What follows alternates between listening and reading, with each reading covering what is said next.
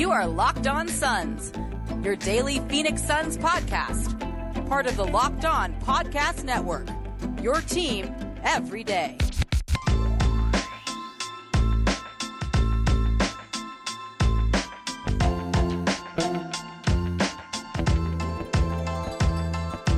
We are back. This is Locked On Phoenix Suns. I am your host, Brendon Kleen. I'm a credentialed media member covering the Suns and the NBA at SB Nation as well as Dime Magazine. Follow me on Twitter at Brendon Kleen14. Follow the show on Twitter at Locked On PHX Suns.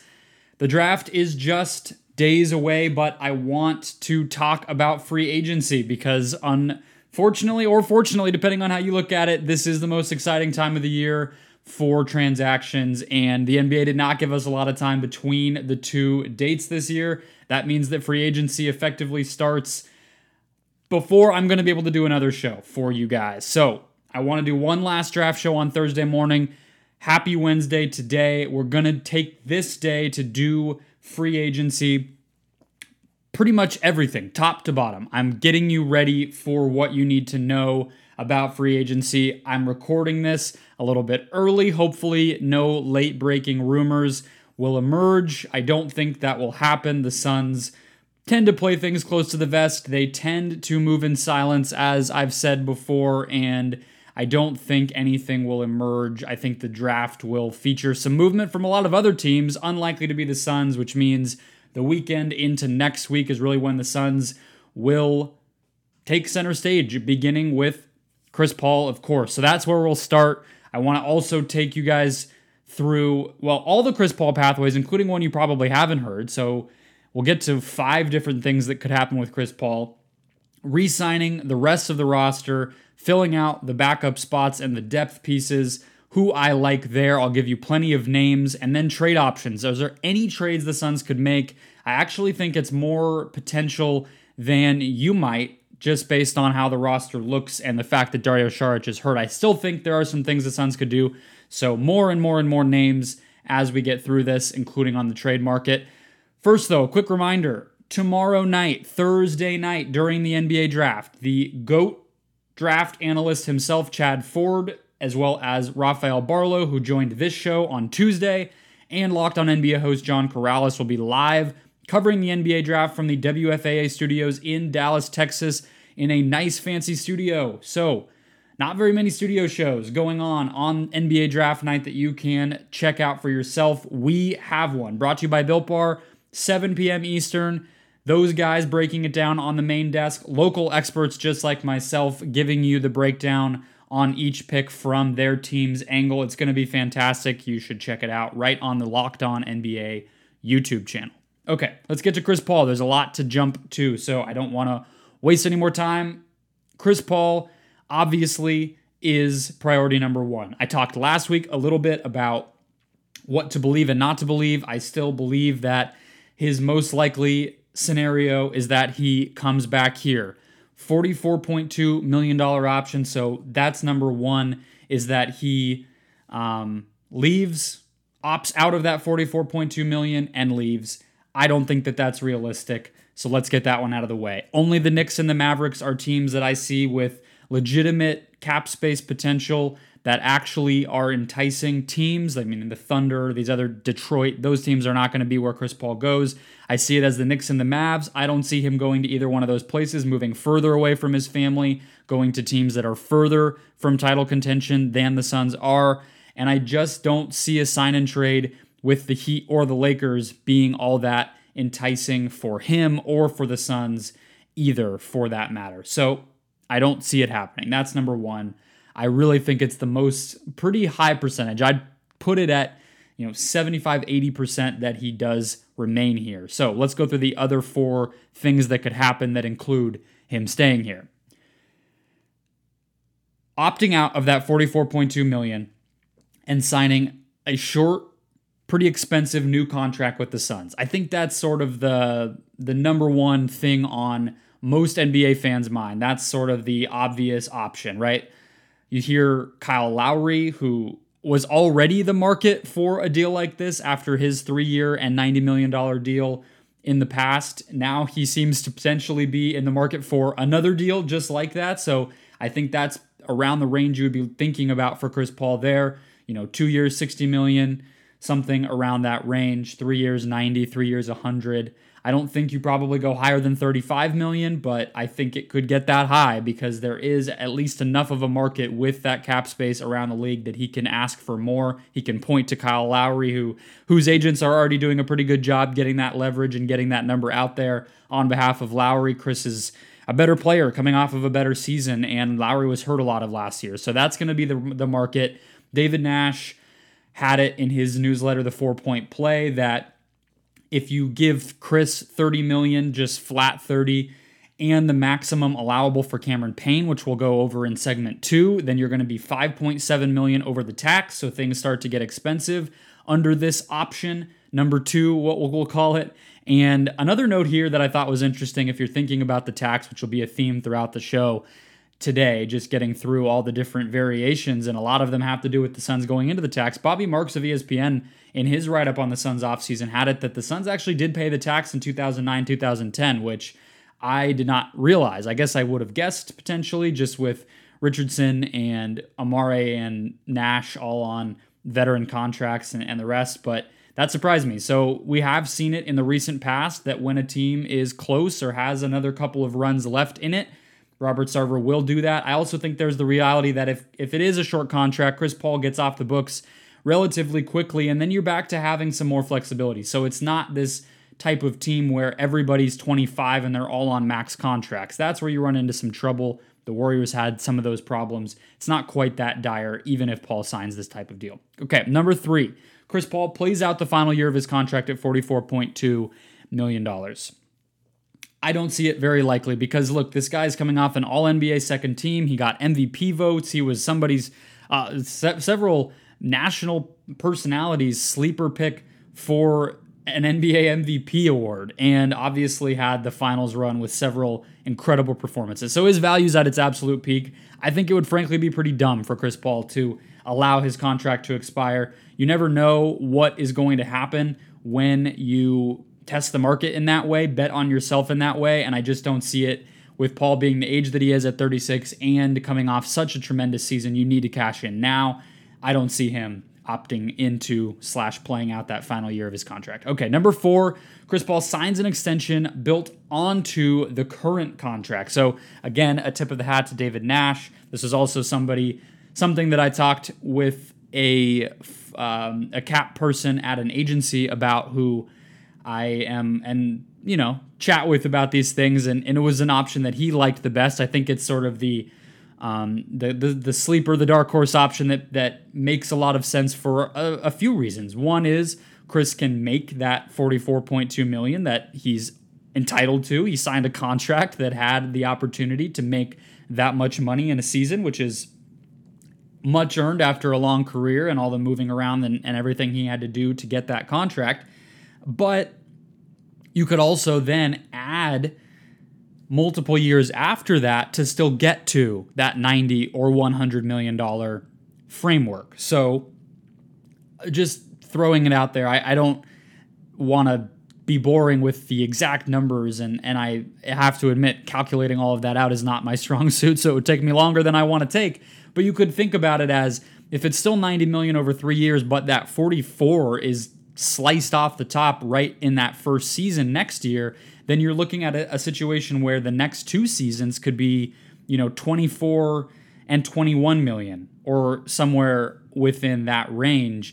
And you're saving a ton of money on the back end. That's obviously when Mikal Bridges and DeAndre Ayton's extensions kick in and the team starts to get particularly expensive after next season. So if you were able to front load it in that way where Chris makes 44 million next year while the team is still relatively cheap and then escalate it or uh, de-escalate it down to that 20 to 25 million range the next two seasons. I think that's really tasty and I think it really makes a lot of sense for both sides because Chris is able to still cash in on that final season but and get the the the long-term security of not worrying about if he's going to make another contract, get another contract, but he also um, is able to help the team out a little bit by saying, all right, I understand that the team's about to get a little bit more expensive. I'll scratch your back as well.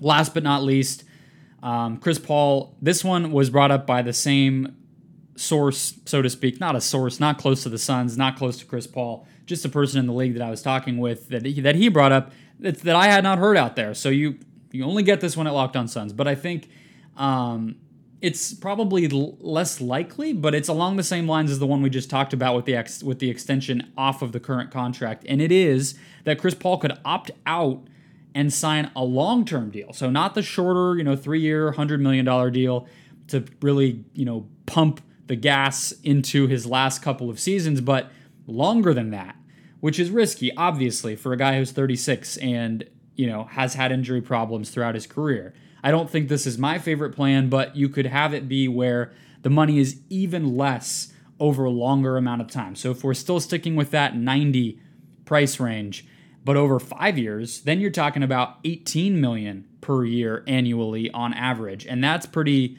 enticing for obvious reasons. You're getting that number down even more to where you're still more flexible, potentially able to get under the tax this year have more room to sign Bridges and Ayton to their extensions, Cam Johnson to his extension the next season, and feel pretty comfortable with that. So that one is interesting, probably less likely, but worth noting nevertheless. I did want to note Flex from Jersey, our guy on uh, 98.7 postgame shows on Twitter, who I will, I just have to say, like, he's a guy that has gotten a lot of this stuff right. Not obviously a, a credentialed journalist, not a you know, a guy who's coming and, and writing reports every day, but give the guy his due. He has gotten a lot of this stuff right. And he has said that there is potentially a deal already in place that would allegedly provide flexibility for the Suns, is, is what Flex's tweet said. I don't know how much to buy in that. I obviously don't have that report on my own. Otherwise, I would have said so. Um, so it's just worth noting that that could be somewhere we already are. And that was on Monday. I'm recording this Monday and putting it in the can. So if anything breaks, I will scrap this. No one will hear it, but I will obviously update you as needed. I just think that's worth noting as we stand currently. Okay. Next, let's get to get to Cam Payne Torrey Craig and how to fill out the bench. Maybe some veteran ring chasers that the Suns could actually have a crack at that might not have been options in the past. First, though, quick word from Built Bar, the best tasting protein bar on the planet. My favorite protein bar. And look, I've had to slum it lately. I have run out of built bars. I have not made my first, my next order because I'm dumb because I don't know what's good for me, but I've been having to scrap and find the backup plan and let me tell you it's not good. It is not as good. I do miss the built bar and I am as I'm saying this realizing I just need to get off my butt and go order one because they're delicious and they get you what you need 17 to 18 grams of protein, just 180 calories at the absolute max. Many are less than that, and only 4 to 5 grams of sugar. They taste just like a candy bar. They're all covered in 100% chocolate, but they are packed with protein and they do not break your diet with the sugar or the calories. Really a miracle, really a magic trick that they've played. To try yours, Try your favorite flavor again, maybe try something new. Go to built.com, use the promo code locked on when you make your purchase to get 15% off your order. Next order, not first order. You can double dip, triple dip, quadruple dip with this promo. Again, that's promo code locked on for 15% off at built.com. Okay, let's dive into the rest of this roster. We've covered Chris Paul. I think the takeaway here is the Suns can run it back. They can run it back and get better, even if things continue to go well um, in terms of the players that obviously this season played well, doing that again, and there's enough flexibility this season. I do think this season is somewhat of a one year all in sort of moment for this team, but that's fine because they were a, a, game and a half away, whatever you want to call it, from an NBA championship. And they have the means to retain all of those players and get a little bit better. So let's dive in. Cameron Payne, the maximum that the Suns can offer him is about 10.7 million. That gets finalized at some point heading into free agency when the teams get all the official numbers, but it's an it's basically an average of all the other players at his position, etc. It's the average for starters, is what I mean to say. And so that'll get finalized. It's about $10.7 million. Has to be a minimum of two years. There can be no options on that second year. So just minimum two year straight deal. That would be a contract roundabout of two years 21.9 million or three years 33.7 million. Players don't really sign four year deals, five year deals unless it's a max these days. So I think that's really all that you need to know. Frankly, I think that's a fair contract. Even if it even if it goes all the way there, which I'm honestly not sold on because if you watched the Woj and Lowe special on ESPN or, or listened to it on his podcast, Zach Lowe, it really got my gears turning as far as how just how many point guards there are on the market this year that are honestly I love Cameron Payne. I think the Suns should sign him, but they're they're just clearly better players than him and even they are going to struggle to find a new home or to get the absolute maximum amount of money that they can because there's just a bigger supply than there is demand. Derrick Rose, Mike Conley, Lonzo Ball, Kyle Lowry, who we already talked about, obviously Chris Paul himself, Dennis Schroeder. There are so many point guards, and Payne, obviously, and not to mention Reggie Jackson. Payne is obviously at the lower end of that.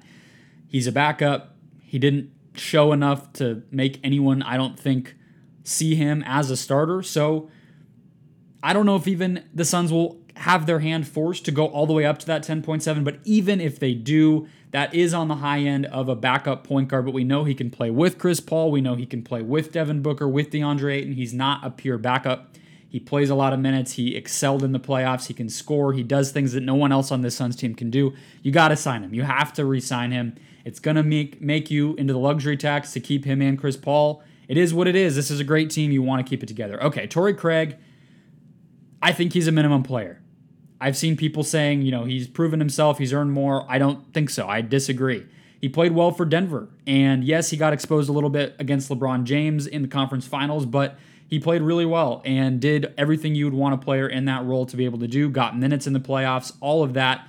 They moved on anyway, and all he could find was a minimum with Milwaukee and then was promptly traded for nothing. That's what just happened with Torrey Craig. Did he prove a little bit more staying on the floor for a finals team this year? Sure. But if someone like Jeff Green has trouble making more than the minimum over and over and over in consecutive off seasons, then Craig will too.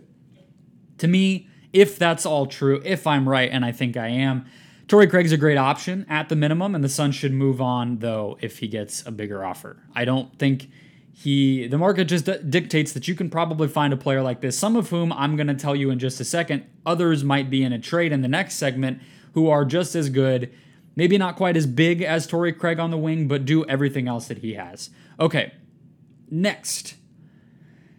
Langston Galloway and E'Twaun Moore. Those are both no's for me. I think you need more size at every position in the NBA. You should always be looking for size. E'Twaun Moore has that in some ways, but is is on the older end. It looks like his athleticism is gone, and he really got exposed in some of those moments when Chris Paul was out, and he had to play against the Clippers against the Lakers, younger, more athletic players, bigger players. He just physically doesn't hold up. So you need a player who has more size, but also still has the shooting. I don't think you really need to worry about the playmaking. I understood the idea of E'Twaun Moore when you weren't sure what Cam Payne was going to look like. You weren't sure what Chris Paul was necessarily going to look like, but that's less of a need.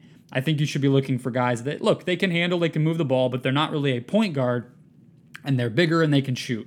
Um, we'll have some options coming up. It's the same reason to me that I'll get into in the last segment about why they should look pretty hard at trading Jevon Carter. Okay, so if I'm saying potentially no to Torrey Craig, no to Langston Galloway, no to E'Twaun Moore, I think everyone who listens to this show knows I'm a no on Frank Kaminsky. Okay, well then who are they going to sign, right? That's the obvious thing. Let me quickly just hit on how they can sign players, and then we'll talk about who they can sign. Because again, I told you, I think they can mostly run it back with the key pieces but maybe get even a little bit better. Here's how they can do that. Okay.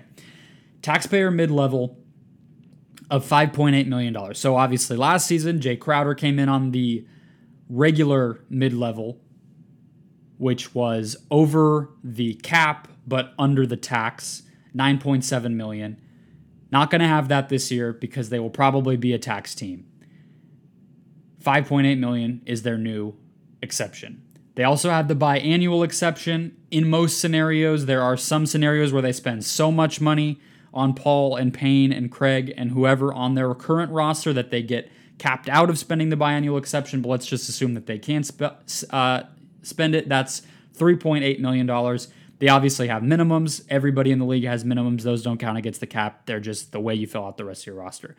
Lastly, a hat tip to David Nash, once again, of the Four Point Play newsletter, who pointed out that if Dario Saric is actually deemed out for all of the 21 22 season, the Suns could apply for a disabled player exception of about $4.2 million to spend on a replacement. That would be very nice. A lot of this just depends on how much Robert Sarver is able to pay. Because if you're over the tax line, then every single extra dollar that you take on, even if the league gives you these ways of using that money, it's just extra tax bill at the end of the season. We'll have to see how willing Robert Sarver is to go that high on the money. Here's who the Suns should sign, though, because I want to give you as many names as possible, like I said.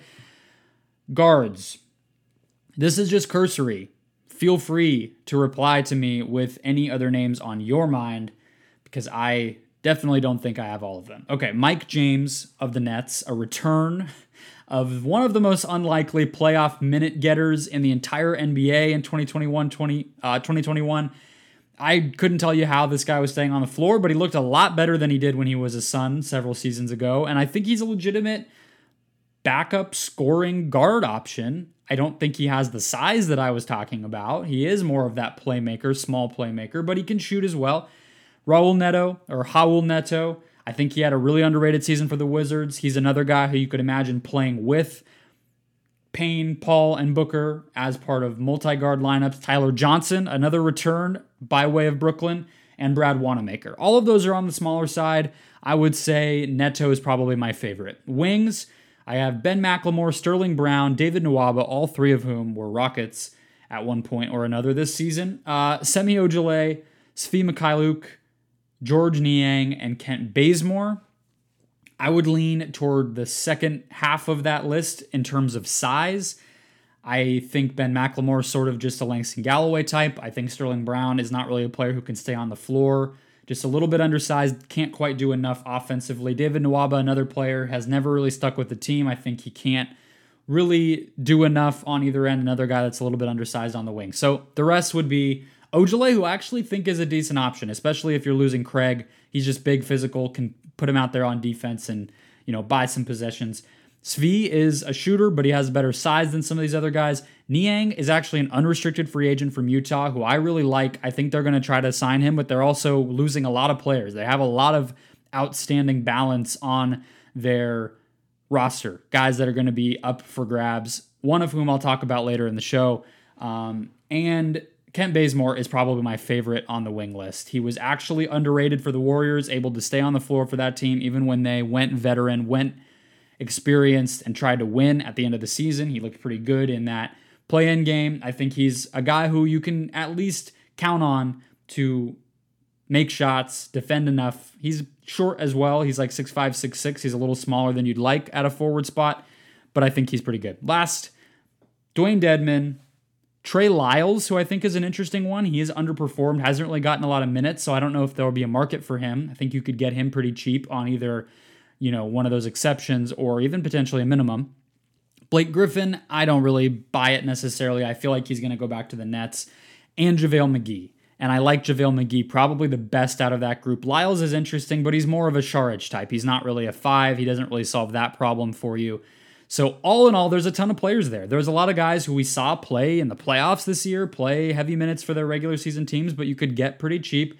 I think a lot of it just depends on how attractive the Suns really are and how much playing time they can promise, in addition to, again, is Robert Sarver going to not only spend over the tax to keep the guys on the roster, but how much past that is he going to be willing to go? Are the Suns going to have, is James Jones going to have the green light to use that taxpayer mid level? Is he going to have the green light to apply for that DPE for Dario Saric if he's able to and try to spend that extra 4.2 million? I think it's unlikely. I think we should just be probably rooting for Sarver to open the piggy bank for the roster to run it back, but I do think there's talent out there that can play better than Moore, better than Galloway, better than Kaminsky that could really help them. They have to get, they have to get that backup big. McGee, Griffin, Dewayne Dedmon, Trey Lyles, there's other names, Khem Birch, um, Gorgui Dieng. I think both of those guys are going to stay on their current teams, but they have to do that. The rest of it would be very nice to see. And I think teams, I think players will want to come to this team after what we just saw them do. Okay, let's close out the show with trade options involving not only Jevon Carter, not only potentially Dario Saric, which would be kind of cold blooded, but you have to explore, but even potentially Jae Crowder and Jalen Smith. I'm going to just survey the entire landscape, get you some trade options as we head toward this weekend's free agency extravaganza. But first, a quick word from Rock Auto. The ever increasing numbers of makes and models, it's pretty impossible to walk into a dealership these days and count on getting what you need at a reasonable price. You're not going to be ordering in bulk, you're not going to be ordering ahead of time or any of this like a dealership or a professional mechanic might be able to do. No, you're kind of subject to whatever those people behind the counter tell you. So it's pretty crappy. Rock Auto is there to save it though, because they've been doing this forever. They've been serving do it yourselfers like me and you for years, over 20 to be exact. They have a fluid, consistent, easy to use online platform where you can save as much as 50 or even 100% on the same parts that you would buy at a chain store or car, car dealership. The best part is you don't even need an account or a subscription to log on and buy. Just click into rockauto.com, scroll down to the landing page for your car or truck pick what you need, click buy, and it's at your door in days. Go explore their easy to use website today to find the solution to your auto part needs by going to rockauto.com, seeing all the parts available for your car or truck, and when you make your purchase, writing locked on in their How Did You Hear About Us box so they know we sent you. Amazing selection, reliably low prices, and all the parts your car will ever need. RockAuto.com. Closing out the show on the trade market. I don't think it's terribly, I don't think it's the most likely option that the Suns get tricky with trades, but we know it's James Jones's preferred method of improving the roster. I think there are contracts that are flippable on this roster, and I think it it's going to be a busy offseason for trades. So that's part of why I think that the Suns could get on. Okay, let me get the most pie in the sky crazy one out of the way now, and then we can transition to some other options. My dream is Pascal Siakam. I actually think it's decently likely that he could be on the move. I think his relationship with Nick Nurse, I don't know where that currently stands. I think that that team went through hell, frankly, in 2021, playing in Tampa Bay, Florida. Not ideal at all, of course, but they didn't get what they think they were hoping for from Siakam. It doesn't look like he's a superstar. They are in a situation needing to sort of redefine their path. And you can get there with Crowder, Saric, J- Jalen Smith, and a 2024 first round pick, which is the, basically the first pick that the Suns can trade. And I don't think that's the best package out there for Pascal Siakam, but I think it gets you close because you have a number 10 overall pick from last season and another future first. We already know he can hold up on an elite defense. If he's a third or fourth option on offense, it's pretty good. That's my dream. I don't think it's going to happen. I just want to put it on the record that that would be the A1 top great move if that were to materialize. More realistic, though, and I want to give a, a tip of the hat to Ryan Blackburn of Denver Stiffs. He put together a great list that I borrowed some of these trade targets from, not all of them. Some of them are my own creations, but some of them are from Ryan. So thanks to him. Um, okay, Danuel House Jr., another potential reu- reunification. Danuel House, I love more than anything ever. I love Danuel House. I think he's been exposed a little bit, especially on the defensive end. But as far as a wing, if you do lose Torrey Craig and you want a veteran who you can trust to come in and play, I think he would fit well with how the Suns like to operate on both ends. And I think he's in that age range where he's in his prime and, and you can count on him. Grayson Allen, Problem is he's going to need to be paid, but he is about makes about the same. All of these, by the way, are basically just using Jevon Carter and future seconds. I meant to say that. Grayson Allen makes about the same amount of money. You would eventually have to pay him. Maybe you use that asset and flip him again in the future. But a, a good shooter with decent size, better size than Galloway or, or Carter, who can at least hold up on defense. Made a lot of big plays in the play-in game for the Memphis Grizzlies that I liked decent option. Cedi Osman, he makes a little bit more money, but he's a bigger forward. not necessarily a replacement for Craig, more so a replacement for you know Dario Saric or more of that sort of spacing and playmaking option, but gives you a little bit of a different look on the wing if you're getting the big man and the guard from other places. Rodney McGruder, more of a shooter, but again, bigger than Galloway, bigger than Carter, bigger than Moore, and has a, a non guarantee for next season, which can be useful because you can potentially cut him or have some flexibility there if you were to trade for him now. Avery Bradley, a little bit, he's he's overpaid. He is a player who seems to only engage when he has a situation that he likes, which I can't necessarily fault him for, but you're running the risk of, well, is the Sun situation one that he likes? And you can't necessarily know that for sure. And he has a team option. So the, the Rockets would have to um, accept that option and have eyes for Jevon Carter. That's the other thing about this. I'm not sure what Jevon Carter's value is. I think he could play on a team like the Rockets or the Cavs, who you know, would use his defense and shooting. They don't need a championship level roster, and he's a player who is plenty fine to give 10, 15, 20 minutes to and, and feel okay about it. I think he him in a second can get you one of these other guys, these other flotsam type players around the NBA. The last one is DeAndre Bembry, not so much of a guard option like the rest, but could fill some of that athletic four man Siakam. Uh, very, very light, and they're coming from the same team, of course, but Bembry, just that energy, similar to Torrey Craig type of guy as well. Interesting passer, interesting off the bounce creator. I think he's a little bit of a wild card, but could be useful in the regular season. Lastly, I think it's just worth imagining. I talked about this a little bit when I was walking you guys through my selection in the ultimate mock draft that we did on the Locked On Network, that I was in talks with some of our Locked On hosts of other squads about using Crowder in particular or Saric, but again, that's a little bit cold blooded, and I don't. He obviously doesn't have any positive value right now, so it would really just be for salary reasons, and then you'd be giving up a pick or something else to to get the value where it needed to be. To get a creator, though, is the point. Crowder or Saric, to get a creating player, a, a playmaker, a scorer off the bench who can give you some of what the Suns were obviously lacking at moments in the finals, especially when it was Devin Booker bailout time or bust. And this all is contingent on either Jalen Smith being a high level rotation player for you who can lessen the blow of losing a, a Jae Crowder, or counting on some team to be okay taking Saric which is a long shot in and of itself, but it's also a little bit of a bad look to trade an injured player, and, and especially one who has dealt with so much movement and, and lack of confidence throughout his career. I think it would kind of suck, but it is an it is the NBA. This is what happens if you have an opportunity to improve your roster, even if it does look like that. The guy's going to get his paycheck anyway. The guy is going to get the recovery and, and attention he needs medically. So if it works out that you do need to trade Dario Saric, I think it's stomachable However, the real issue is there's just not a lot of targets here that I can make sense of. One was Buddy Hield. I've talked about that a few times on the show. I think he's pretty much a lock to move to change teams this offseason. I just don't quite think the Suns make a ton of sense. It would have to be Crowder. I think Crowder and Smith gets it done.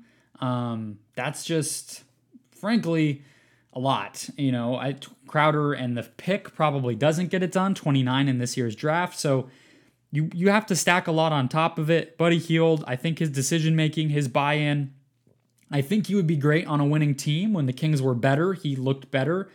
When they got worse, I think his sort of commitment to the franchise waned a little bit, which is understandable. I don't love it, but I think that type of player would certainly be pretty exciting and and add a whole other dimension to this Suns team that's sorely needed. The other one I would say is Eric Gordon. He's starting to float around in some of these rumors and is obviously not really needed in Houston. I, I don't see a situation where where he should be playing for the Rockets next season. So he'll be highly sought after, I would imagine, by winning teams who want to try take a try. I don't know where he is physically. I don't know what he has left, but as a scorer, the the the many, many years later, um, triumphant arrival of Eric Gordon as a Phoenix Sun would be pretty funny for those of you who remember that um, free agency chase. But he, he, he really could be, you know, not quite as good as Buddy, obviously, but he could give you something. He's big enough to play the wing. I think his defense has always been underrated, and he can shoot. So that would be another one. A little more realistic, a little easier to get, but probably also not worth using Jae Crowder to acquire. And that's really the end of where I come down on a lot of this. If you can use Carter or second round picks to get a different player, maybe somebody who's more playable for you, maybe somebody who fits positionally a little bit more, I think that makes sense. But something like Siakam, something even like Hield or Gordon, it's just not realistic. There's a reason that teams tend to run it back after they win a title or come close or make the finals or even the conference finals. It's because it's usually the easiest thing to do, both for salary cap reasons. You're more likely, more able to keep the players you already have with the way that the cap works, but also it's just the smartest decision for chemistry and continuity reasons. This team was close. Why break something? Why why fix something that is not broken? Why try to meddle with something that is already pretty damn good on its own? That's where I come down. That's why I did a big show at the end of last week telling you guys that running it back was the smartest thing to do and I still feel that way. So, that's where I come down. I think some of these smaller trades actually are pretty decently likely to happen. I think you could see some movement on the back end of the roster. I think the Suns definitely will get a backup big man. I think they will probably, more likely than not, re sign Chris Paul and Cameron Payne. I think there's a lot of names to fill out the roster that could be even more interesting than the Craig, Kaminsky, Galloway, Moore group that we saw this year. And so, again, this team can run it back while also getting a little bit better, getting a little bit deeper. And I think that's what you have to root for. They'll also continue to have flexibility. It doesn't all have to happen in the offseason. There will be trades, there will be uh, deadline deals and buyout players next season. It's a never ending cycle, starting with the draft tomorrow. I will be back with you right after everything is done. Probably wait as long as I can because we know trades and second round picks and draft and stash and all that tend to go down to the wire. So keep an eye out after all of the festivities are over. I will be there. I'll also obviously have a show for you tomorrow morning with the latest updates on what is playing out in the draft, maybe the latest on the Suns, what's going on at 29. Just getting you ready for the draft. But this show was all about the offseason, all about what comes next. I wanted to take the time to break all of that down for you in one place. A lot of names, a lot of possibilities, a lot of options. Hopefully, you have everything sorted out in your head. It's going to be fun, guys. I'll be with you all week. I'll be with you all next week. I can't wait. And I know you can't either. Talk soon.